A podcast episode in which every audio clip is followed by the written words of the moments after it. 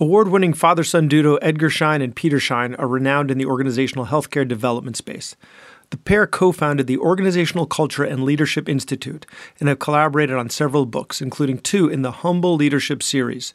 The first edition of Humble Inquiry has sold more than 200,000 copies worldwide and has been translated into 17 languages. Asking questions and actively listening to the answers is a foundational skill for everyone in the healthcare space. Unfortunately, in a world of accelerating change, we often find ourselves doing and telling rather than asking and listening. The Scheins believe our failure to ask humbly and with the right attitude has created healthcare spaces in which people do not feel psychologically safe to communicate freely, a trend that can be especially detrimental to both patients and healthcare professionals.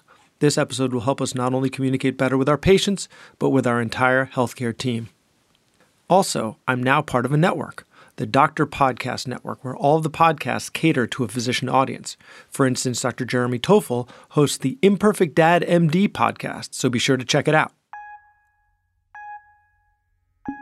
Welcome to the Physician's Guide to Doctoring, a practical guide for practicing physicians. Dr. Bradley Block interviews experts in and out of medicine to find out everything we should have been learning while we were memorizing Krebs cycle. The ideas expressed on this podcast are those of the interviewer and interviewee and do not represent those of their respective employers. And now, here's Dr. Bradley Block. Panacea Financial provides banking for doctors because it was founded by doctors. They have nationwide loan, checking, and savings options designed specifically for doctors and doctors in training.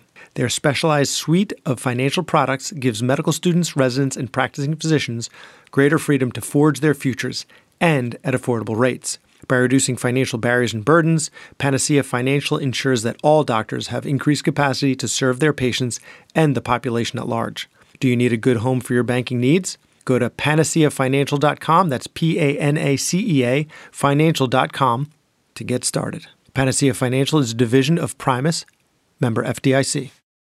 Ed and Peter Schein, thanks so much for coming on the podcast. Our pleasure. Thanks a lot, Brad. Good to be here. So I love the book, but a lot of it, or most of it, was about interactions in business, humble inquiry in order to, to help your business to thrive. So I thought it interesting that that we could apply this in healthcare as well, right? To the doctor-patient relationship. So tell us how we can start applying this in, addition to managing our staff, right? How we can apply this in our with our patients? Well, I, I'll take a first crack at that historically because it seems to me we've always been involved to some degree with medicine and healthcare, but somehow the examples in the book don't convey that. But the basic point is that we have, in the last 50 years, undergone a big transition, both in business and in medicine, from very transactional, linear, machine like models of how organizations work.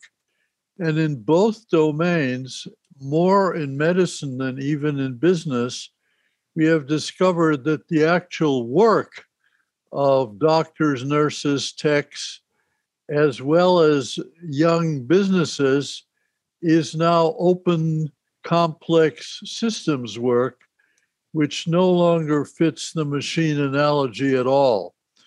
And so the, the glib statement, it's more about relationships, which is slowly beginning to seep into businessmen's thinking, is already much farther accepted in, in medicine and healthcare because I think people realize there's a huge interdependency uh, that wasn't there in the machine age.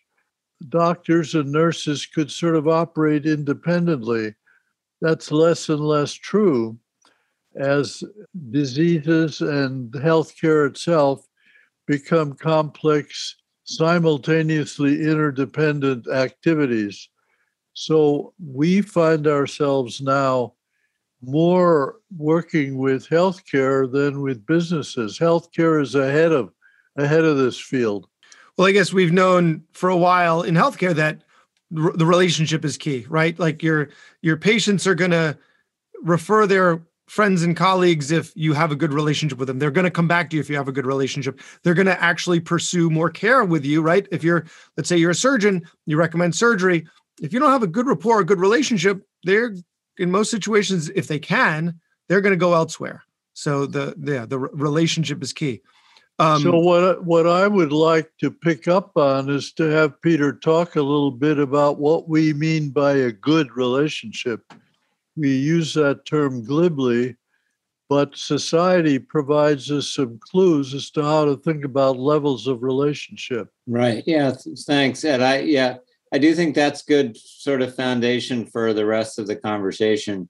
In Ed's humble consulting book, which came out I think in 2013 he described a uh, sort of it's a sociological model of relationships but it's really a very it's a it's a it's a it's not culturally strange or or new or different it's something that we all sort of implicitly understand but to really think quite in, intentionally and consciously about what kind of relationships we have at work and we want to cultivate at work is framed by this model. So I'll talk through it really quickly.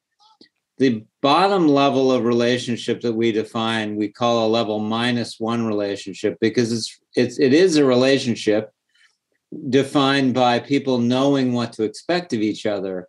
But in this case, it's a negative relationship. It's dominance or exploitation. So somebody has absolute control of another person they're able to exploit them, they're able to dominate them. That is a relationship. We consider that a level minus one relationship. And, what would be you know, an example of that? Well, the the the classic example might be the sweatshop or the the guard and the prisoner, or the basic training, the drill sergeant and the enlist. But the, the what's interesting about that example is that we know that in the military case, those relationships that are defined in that sort of level minus one are also quite intentionally going to evolve. In fact, we might argue that some of the highest performing teams that we see examples of anywhere in large complex organizations, some of the best examples are in the military. In fact, I had a um, general, an army general, comment to me. I was presenting some of this to a, a, a group at the Air Force Academy, and um, he said, "Yeah, we we go from level minus one, which I had described, to level four. Well, as you'll, as you'll see, as I describe the other the other relationships, we don't even have a level four in our model. so he was describing a level of closeness and intimacy that we don't even explicitly conceive of with our model. But at, at any rate, it um, it captured that idea that it's quite natural to think about relationships evolving, but we start with that level minus one, and then the next level is a level one transactional relationship. And the thing that's important about this is that when Ed was describing the machine model, really this is defined by interactions between roles, right? So we have defined specific roles, we've got very intricate job descriptions, we know what to expect of each other because the roles are well defined and therefore the handoffs or the APIs between roles are well defined. sorry, know, API. Right. Oh, that's sorry. That's that's a Silicon Valley term. The uh, you know application programming interface, but basically that means two separate things that know exactly how to interact with each other, but they they don't necessarily know how to act interact with each other flexibly. They have one way of interacting with each other and in some respects that's what level one means that it's this it's this transactional relationship. You stay in your lane you keep your, your role and you manage handoffs back and forth and that's how the efficiency of the system is built. Peter um, let our, me let me interrupt you with two quick examples. Medical school was a level minus one for many years.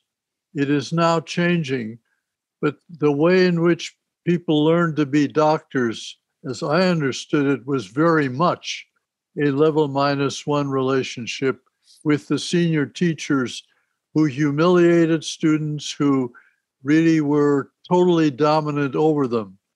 And the traditional doctor patient good bedside manner was very much a level one transactional. The doctor stays in his professional lane, and the patient is a good patient answering questions. So, in terms of medical examples, it's very clear to me how level minus one still exists, maybe in the hierarchy. It definitely does. Very senior people and junior people.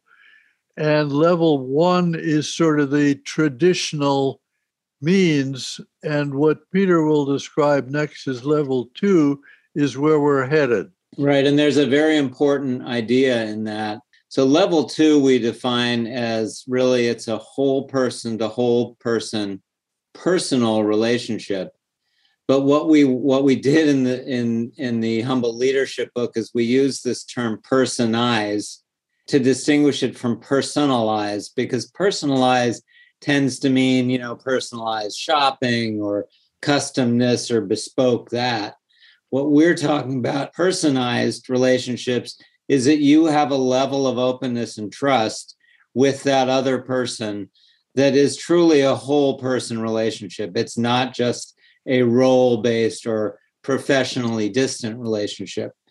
Level two means you are shrinking the professional distance to the point that you will offer information to each other that is pertinent and may not have been asked. So think back to that doctor patient example. If something's going on and the patient doesn't really know how to articulate it, but there is something going on. If the doctor is only able to sort of ask the questions based on the presenting symptoms, and there isn't this sort of a deeper connection, then information gets lost or information in the for the doctor doesn't get captured. So the idea is in complex, you know, work relationships or in nuanced doctor patient relationships can you get that level of connection between the two humans to the point where the not only will the doctor be able to ask the patient and get answers but the patient will offer answers to questions that the doctor hasn't even asked that's what the difference with between level 1 and level 2 is in our mind let me give the example here that to me is the most striking one is not doctor patient, but doctor and the rest of the team. Because where we see the most important breakdowns in medicine is at the transactional level, handoffs, interactions, mistakes don't get picked up quickly. And the, the positive example is my son in law, who is a spine surgeon, a children's spine surgeon, who used to have a dedicated team that he would get to know. He would take them out to lunch and so on. But the economics of the situation produce a situation where he will arrive in the OR and find that, that the nurses and the techs and the anesthetist are all strangers. Now what? So he has discovered, I think this is credit to him that he can use the checklist to build relationships. So he talks to the the chief nurse in, right in the OR at the beginning and says, "Let's go through the checklist very slowly, looking at each of the other team members eyeball to eyeball in an inquiring way, hoping that if they have a suggestion or a question, that they'll speak up so that by the time they've spent five ten minutes slowly going through the checklist, they have kind of become the beginning of a level two team because he has conveyed his own interest in each of them as an individual. To me, that's a very important medical example. It's not just between doctor patient, it's even more between doctor and the rest of the team in the whole OR and hospital setting. So, with that, a couple points about level three. Right. So, level three is what we really t- t- typically think of as intimacy. And usually we don't think this is something that really belongs in the workplace or in a hospital uh, or in a healthcare system. But um, we we we quickly sort of redefine intimacy this in this way around something you know more like professional intimacy and here so in other words we don't want to confuse the idea of sort of romantic intimacy with professional intimacy because we think that professional intimacy is absolutely appropriate in in many workplaces. And in fact a lot of it may have to do with the intensity of the work and the complexity of the work. So there's we, we're quite sure that in a seal team there's a high level of professional intimacy between those members of the seal team they need to know each other really well so that they can anticipate each other's moves so that they can you know finish each other's sentences so that they can perform at such a high level in such intense conditions. Well, that may be very true of a lot of situations in a hospital where you do need that a level of professional intimacy uh, above and beyond just the sort of quickly established openness and trust like Ed was describing in the surgical checklist example. So when that general referred to level 4, I'm not sure what he meant but he clearly was espousing the idea of professional intimacy as being something very important in uh, high complexity and and um, uh, you know life and death situations as occurs on the battlefield or you know in the hospital on on on you know on any given day or any, well, given hour. I want to throw in a medical example there in this research that was done with, with a new cardiac open heart procedure that a colleague of ours, Amy Edmondson at Harvard, studied, where two sets of hospitals were studied, some of which adopted the procedure and some of which rejected the procedure. And she was trying to figure out why there would be the difference couldn't find anything in the ecology or the hospitals or the size or anything, but discovered that in those groups that rejected the procedure, the senior cardiac surgeon had said, This is a professional job. I want the best people. And he assigned uh, people to the to each of the roles, anesthesia, et cetera, et cetera. They then tried the procedure, doing it by the book, discovered that they really couldn't do it, too many surprises, and concluded this is too complicated, we're not ready. Okay, fair enough. So, what's going on in these other groups? So, what Amy found in interviewing, the, again, the senior cardiac surgeons is that the, they said, let I want some volunteers. This is this might be complicated. Who wants to work with me? So right off the bat, you've got a very different relationship starting. Instead of the senior surgeon assigning people, asking for volunteers. Then he took them out to lunch to get to know them. Then they collectively decided this is going to be complicated, so let's find ourselves a simulator and see how much of this we can simulate. They then discovered all the things that could go wrong in this new procedure and began to get close to this level three, you know, getting to know each other so that when they finally hit the real patients, they were ready. They knew what each other was going to do. They understood the process and they found it possible to use this new procedure. To me, that's a very important study to show how the doctor's attitude toward the rest of the team can can build these relationships to a very high level if the task is very complex.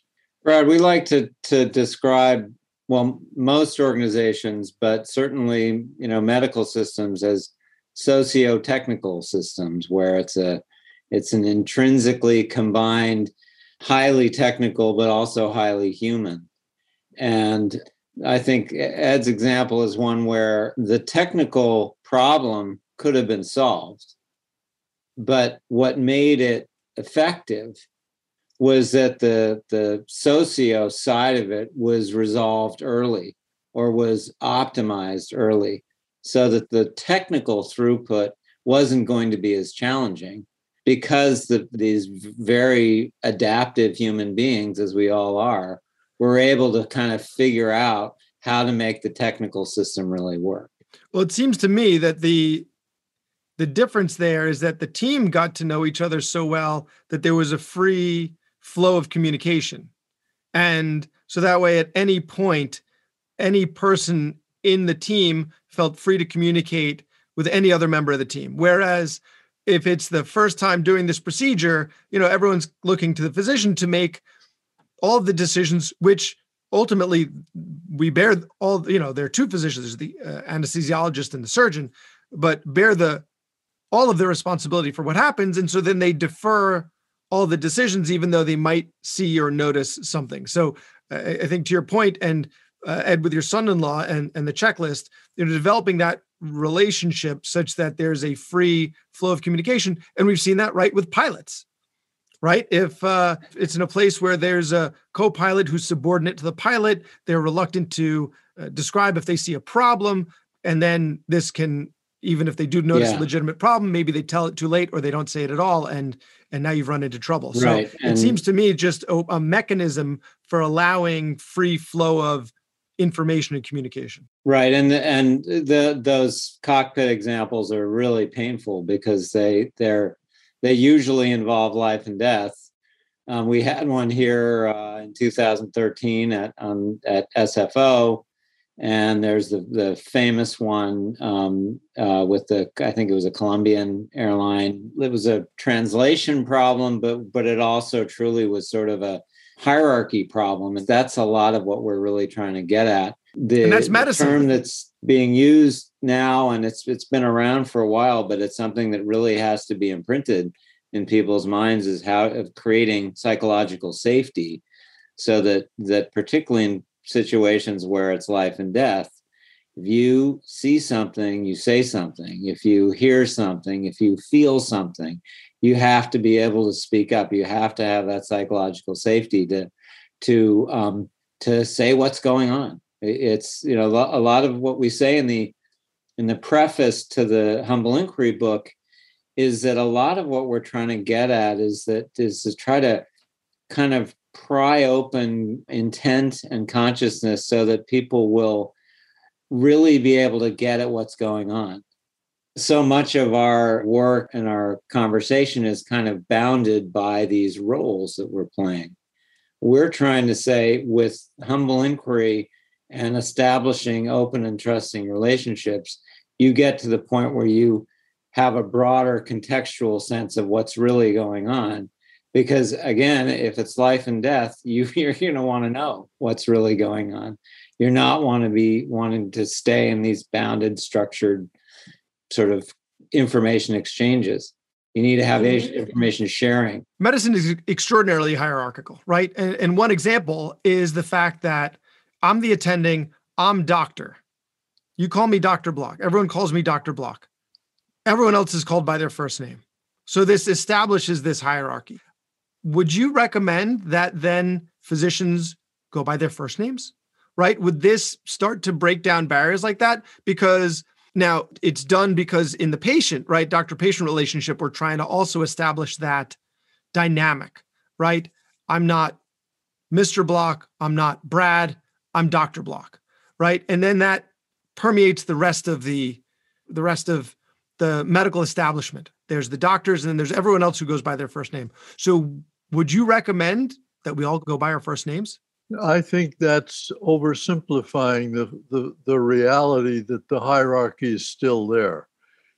People do know, in particularly in medicine, but also in any organization, that even when relations get very informal between the boss and the subordinate, that the boss still has accountability and still has the power to make or break the people below her. So I think the trick of developing these level two relationships and beyond is to be relevantly informal, not necessarily in some kind of arbitrary mechanical way. Because the reality that the, the patient may still prefer to be able to say doctor so and so and and be able to to trust that person in a different way than everyone else or the interns or the others who are standing around. That doesn't mean that the minute they're outside the door that they don't then address each other informally. But uh, i think one of the problems in working with these hierarchies is that the temptation is to ignore the socio-tech side and just work the technical side. So there are all these improvement programs which talk about the hierarchy and the processes and how to how to have huddles and how to be more informal but they are all derivative from an engineering technical kind of culture and don't sufficiently say, well, once we're in the huddle, or when the doctor is handing off an important patient to the ICU nurse, at those times, they have to be able to be level two at least. So it's partly the not to, to have blanket rules for all doctors and all nurses, but to have a sensitivity to what's going on here. And if I'm handing off this complicated surgical patient to the ICU, to be able to say to the nurse, now here are some special conditions that you got to be aware of that we became aware of during the surgery. At that moment, that nurse has to feel psychologically safe to say, Doc, I don't understand. Or, you know, that what you wrote out in the in the uh, in the written stuff didn't communicate. At those points, I think it becomes critical, and humble inquiry then becomes the vehicle to say, you know, I don't understand uh, can you tell me more? Or the doctor actually saying to the tech or the nurse, Do you understand? Have I been clear? Uh, it's got to be situational, not some general rule. But but to your point, Brad, I, there's another principle that that I think comes into that idea that to say don't refer to me as Dr. Block, refer to me as Brad is you you may then be signaling what what we believe is really important and that is embracing the idea of here and now humility. That when we say humble when we say humble inquiry humble leadership humble consulting all of these books what we define humble as is not some character character trait right? If you're a world renowned um, you know thoracic surgeon you're probably not i mean it's not fair for me to say but it's not it, it's that's a really hard position to get to. And you may have been very driven and, and personally motivated selfishly driven and you may not come across as the most humble person right? You may be quite arrogant. That's okay. You're a world class thoracic surgeon. You're it, it's it's that may conform to people's expectations very well. However, in any given situation, embracing the idea of here and now humility, anybody's capable of doing that. It just means sort of, you know, stepping outside yourself for a second and saying, this is a new situation. There's a bunch of complicated factors. There's a bunch of other people here who know what's going on. And I need to impress to them that I want them to tell me what's going on. I don't want to be the all-knowing, omniscient, omnipotent, you know, thoracic surgeon. I want to be the the um, the doctor who brings this group together because it's a really complicated case, and I need to know what they know. Not, I don't need to show what I know. I need them to to to tell me what they know. And that's what humble inquiry, the spirit of humble inquiry is all about. So what are some examples of, of what we can do? Because, you know, some of these are, are long-term relationships, but some of these aren't, right? Like sometimes you're on the same shift as someone, they're only going to be there for a couple of weeks or even for a couple of days, right? Like how do we send these signals that we're approachable, that we want their input, that we want to know their opinion, that we want to them to signal to them that we will non-judgmentally, you know, receive their information? Well, the the simplest thing is to use the skills we use outside of work when we want to be informal with friends or relatives. We put on a different face. We ask questions. We say, How's it going today? We make a personal remark about, uh, It's been a hard day, hasn't it?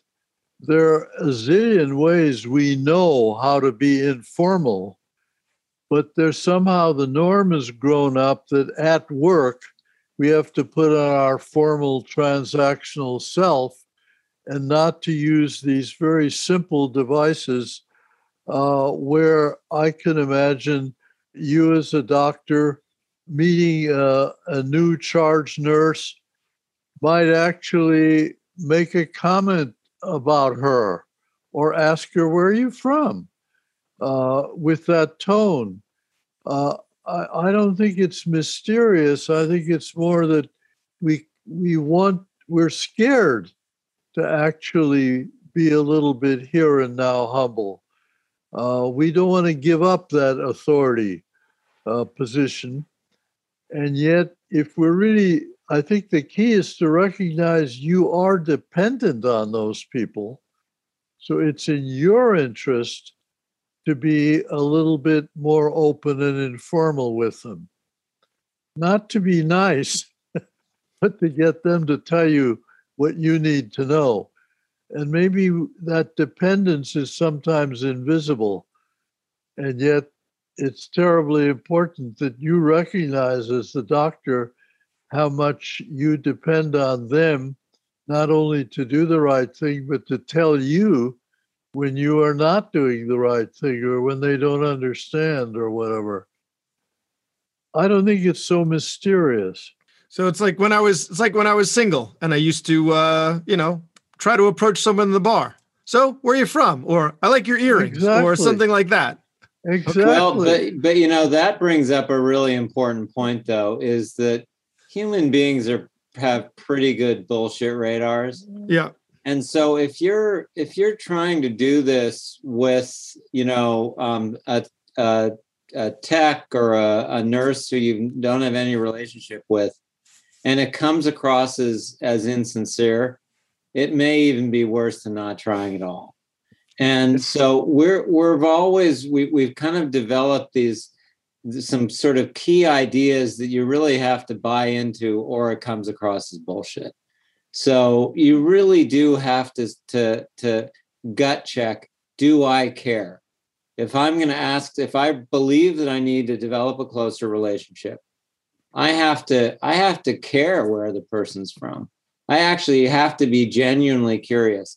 I cannot just go through these questions because it, it, it's transparent. People know that. If you're just going through these questions, eh, you know, again, the sort of these are not pickup lines at a bar. These are these this there has to, you have to to communicate some sincerity when you when you when you go through this. But then I think the other thing, the reason that that's that's maybe the humility part you have to be you have to be willing to ask questions you don't know the answer to.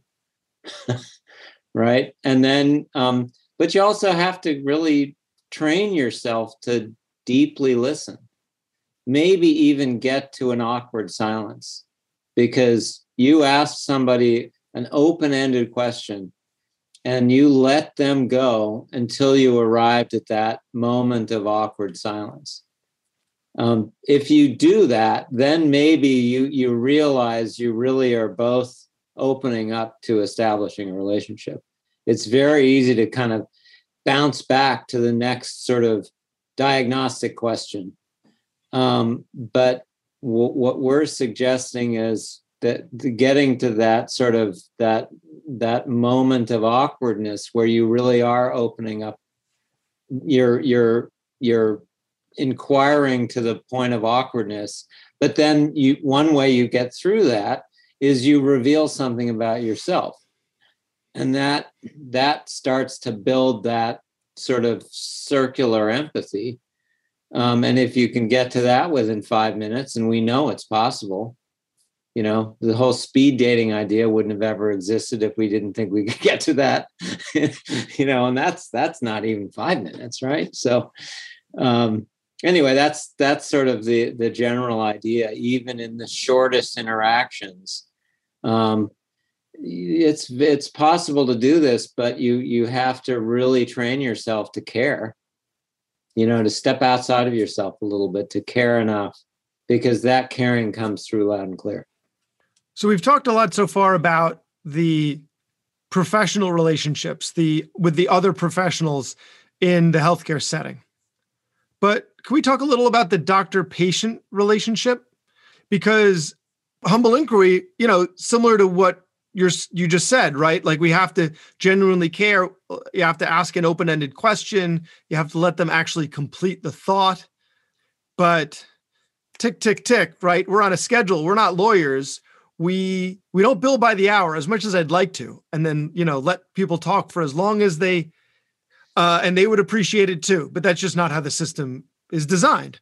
Right. So how do we apply humble inquiry during the visits efficiently? Well, the example I use that may be completely unrealistic, but nevertheless, I think it's an important example is you you know you only have 10 minutes or 20 minutes for the visit it's highly structured you don't want to uh, be late and so on i don't see any reason why the doctor can't come charging in the patient's been sitting there waiting is irritated at, at having to put that stupid johnny on why the doctor can't come in with a smile on his face is and say, well, I'm only a little bit late, and you know, we're both bound by this new system of I only got 20 minutes, but let's see if we can make the best use of it. Big smile on his face. Let's start with what's worrying you most. I don't see any reason why a doctor can't start the relationship that way uh, instead of coming in formally, holding the chart, picking up the chart, reading the chart, maintaining distance, all of that is unnecessary. He can, he or she can come in and say, "Let's get started." You know, we've only got twenty minutes, and ask an open question like, "What's worrying you, Ed?" I, I think part of what we always want to remind ourselves and by inference to other people in this is that it's kind of embracing the shared context neither of you can change that that fact that you know you're a family practice doctor and you've probably got a thousand patients i don't know give or take. And you've probably got to see 20 people that day. Embracing that context would probably be really helpful for for the patients. The, the patients don't need to, to somehow believe that they're that, that they're the the one of two you know visits the doctor has that day.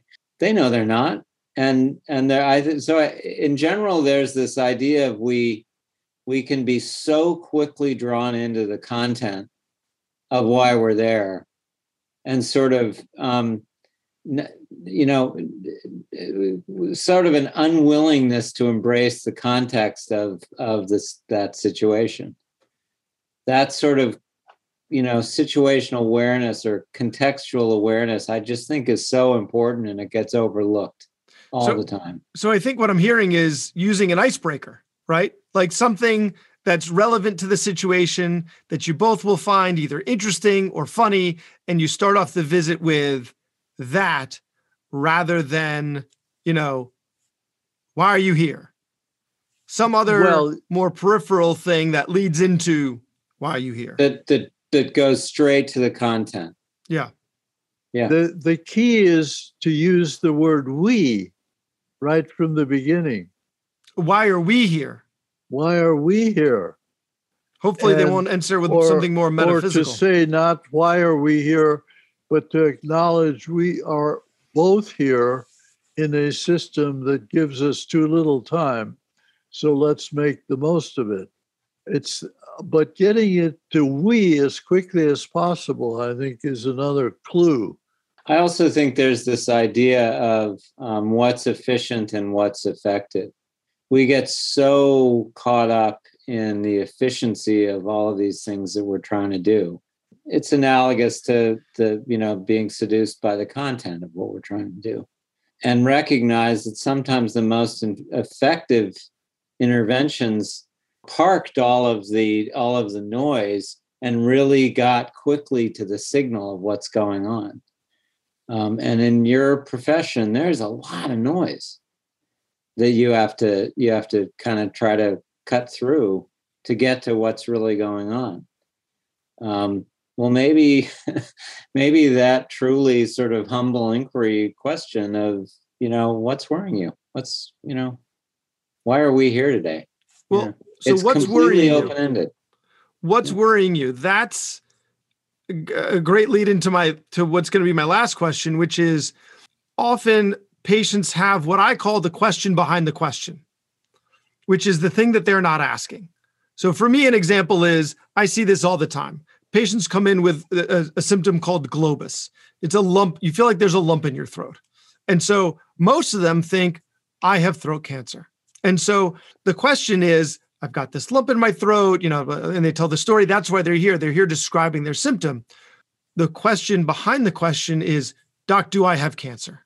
Do I have throat cancer? And so I find it critically important to name that, right? And if they've left without you verbally making it very clear you do not have throat cancer. What I just did during this evaluation was a thorough evaluation that includes looking for this specific diagnosis. You don't have it.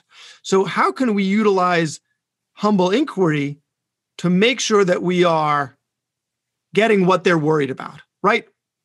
You said, what are you worried about? How do we make sure that we're not only addressing the symptom that they're describing, but their underlying concerns? Well, I think this idea of what is worrying you is not a casual thought. I think over the years, we both learned that in conversations, the technical gets all the attention. You know, what are your symptoms, what's hurting, where, and so on, because the patient is also trained that that's what the doctor wants to hear about. So I think even a question of uh, so the patient starts with, I've got this lump. Even the question right then and there, is that really a concern? Would open the door right away. Not just to say, well, tell me more about the lump. you say, why are you concerned about it? Lumps occur in throats. To shift to the social part of the sociotech, to the emotional part and I don't think doctors are maybe trained enough to ask about so you've got this throat lump, how does that make you feel? Or why does that worry you? Uh, is a whole category of questions that are personalized and emotionally charged and social that gets you past the technical stuff. And I think that's possible to do that. And good doctors do that all the time.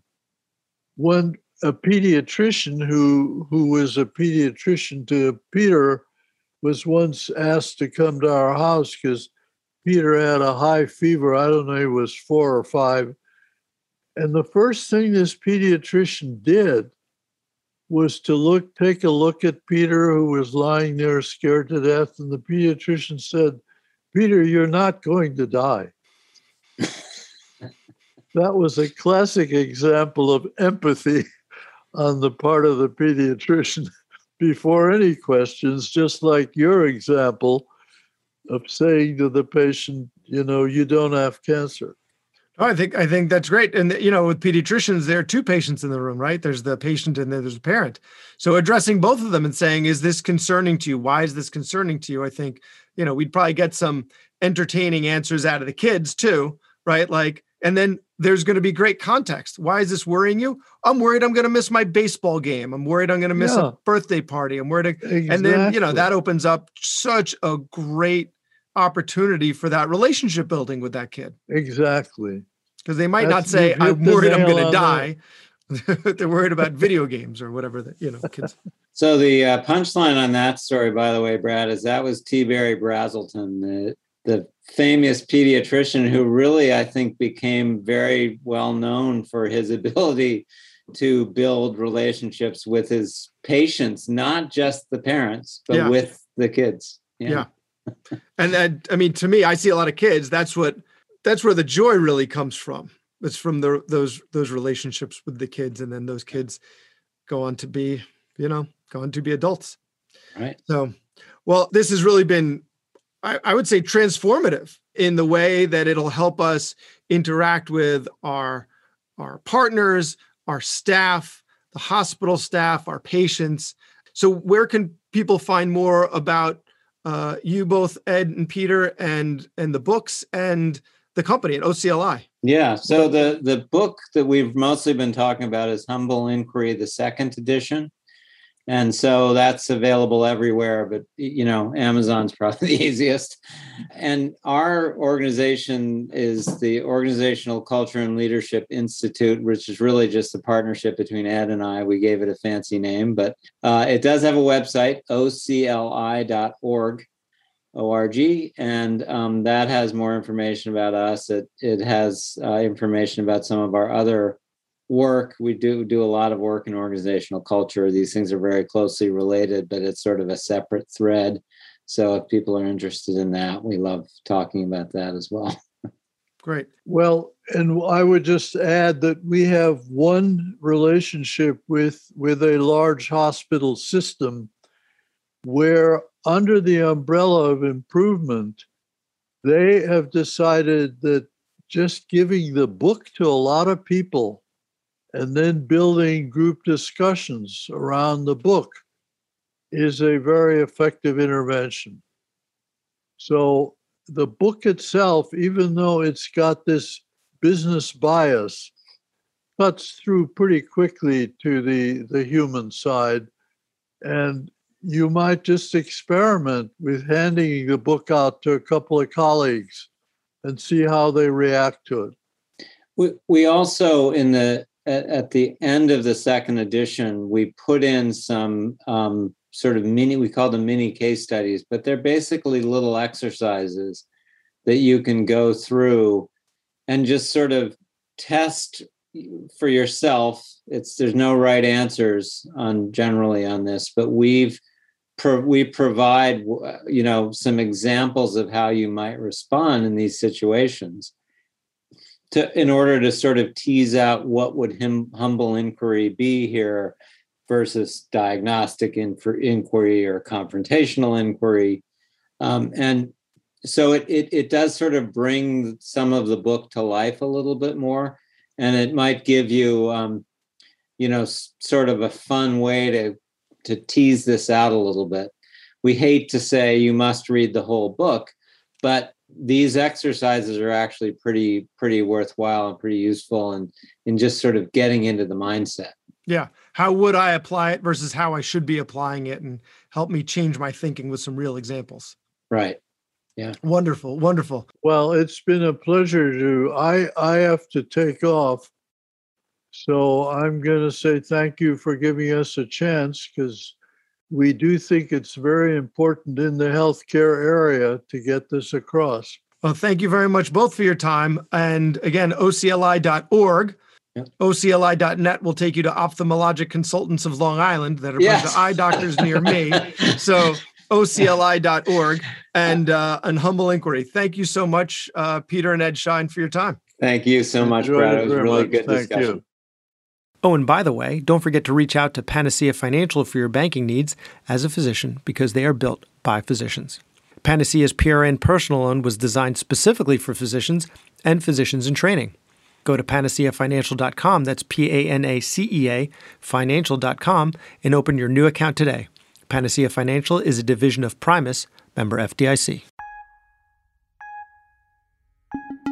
That was Dr. Bradley Block at the Physician's Guide to Doctoring. He can be found at physiciansguidetodoctoring.com or wherever you get your podcasts. If you have a question for a previous guest or have an idea for a future episode, send a comment on the webpage. Also, please be sure to leave a five star review on your preferred podcast platform. We'll see you next time on The Physician's Guide to Doctoring.